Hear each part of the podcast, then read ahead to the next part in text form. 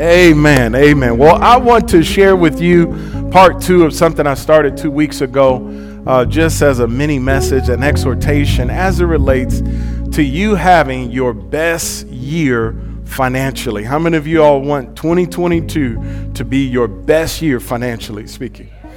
Amen. Well, I want to start in 2 Corinthians chapter 9 and verse number 6. Reading verse 6 through 8, it says this But this I say, he who sows sparingly will reap also sparingly, and he who sows bountifully will reap also bountifully. So let each one give as he purposes in his heart, not grudgingly or of necessity, for God loves a cheerful giver.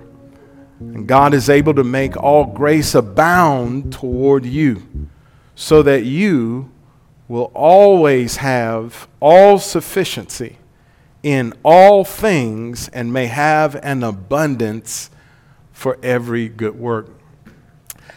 That word, all sufficiency, or those words, all sufficiency, uh, ring out loud in my heart. I can remember as a teenager becoming an adult, and you know, uh, I got my first ATM credit card or ATM card. And uh, I can remember many times going to the ATM and trying to get some money out and it'll kick out that little letter, uh, little receipt, and it says insufficient funds. Come on, somebody. I don't know if you've ever been there. Uh, and then you, you know, change your denomination, you know, instead of $60 as a young adult, you know, you change it down to $40. And man, you, if you're surprised, you know, insufficient funds. And then you got to find out what's going on with your account. I don't know about you. Uh, I don't like being in places where I don't have what I really need or even what I'd like to have or what I want.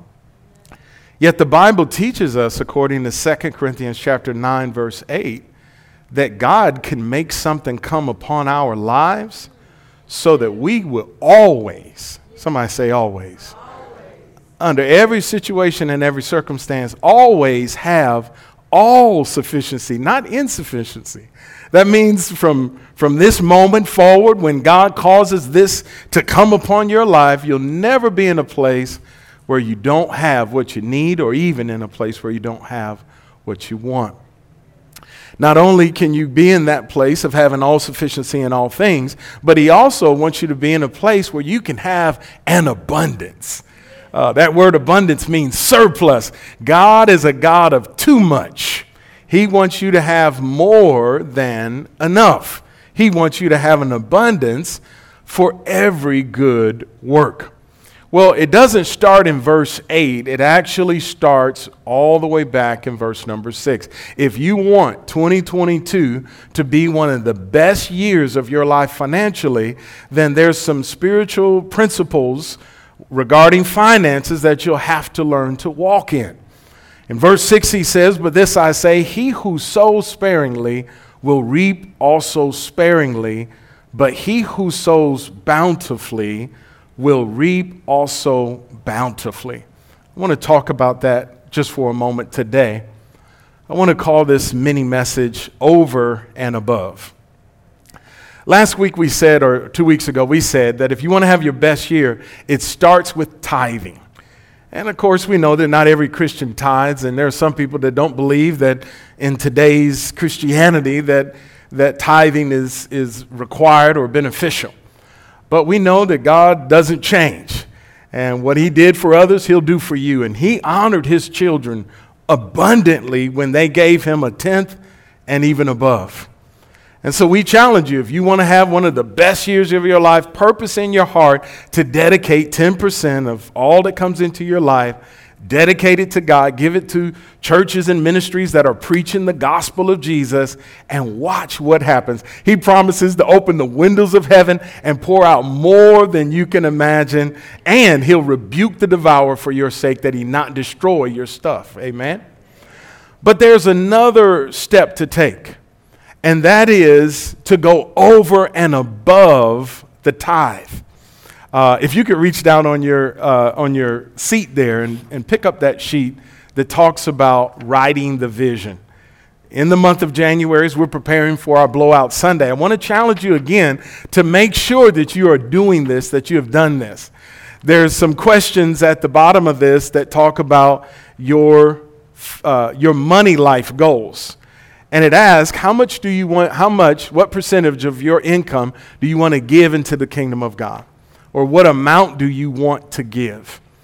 When my wife and I asked ourselves that question this year as we sat down, uh, we were challenged in our heart to give.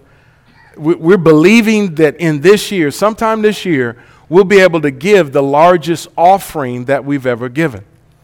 And this is something that we challenge ourselves from year to year and from time to time. Um, I can remember when the largest offering we've ever given was, you know, $1,000. And then it was $2,500. And I think we've, you know, maybe we've gone, we've been able to go beyond that. Well, we set for ourselves the goal in one lump sum in the year of 22, 2022 to give a $5,000 offering out of our personal finances. I didn't get one amen on that. I, you can hear the air conditioning or the heat in the room. Um, what am I saying? And I'm, I'm, obviously using myself as an example, uh, and I'm going to challenge you from the scripture.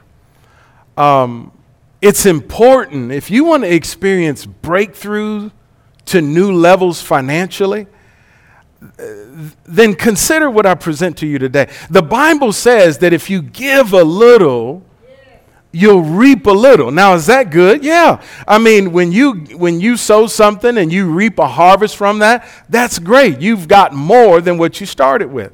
But he goes on to say that if you sow bountifully, somebody say sow bountifully if you give bountifully, what's going to happen? You're going to reap at the level that you gave. Uh, in other words, if, if, if, you purpose in your heart to give the biggest offering that you've ever given at some point to, to some ministry, organization, doesn't matter, uh, some work that's preaching the gospel, then what's going to happen is you're going to reap at the level that you sowed, according to this verse of Scripture. You're going to reap according to the level that you sow. If you sowed a little, you'll reap a little. But if you sow a lot, come on, what's going to happen? You're going to reap a lot. Well, you know, it's fun. I, am a giver, I love to give. And we've never done that. So we're actually believing God. We're setting aside resources so that someday this year we'll be able to sow into the kingdom of God as God directs a one lump sum of $5,000.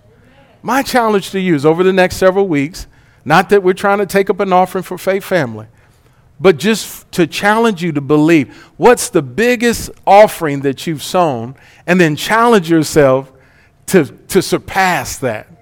And what you'll see is when you do that, you will break through to a new level financially. Amen. All right, it's so quiet in this church. Let me give you one more passage of scripture, a passage of scripture. And that is in, oh, you know what? Go back. I, wanna, I want you to see this.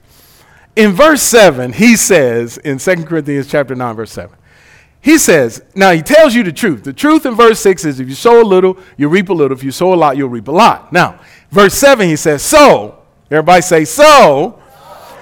Come on, everybody say, so. So let each one give as he purposes in his heart, not grudgingly or of necessity.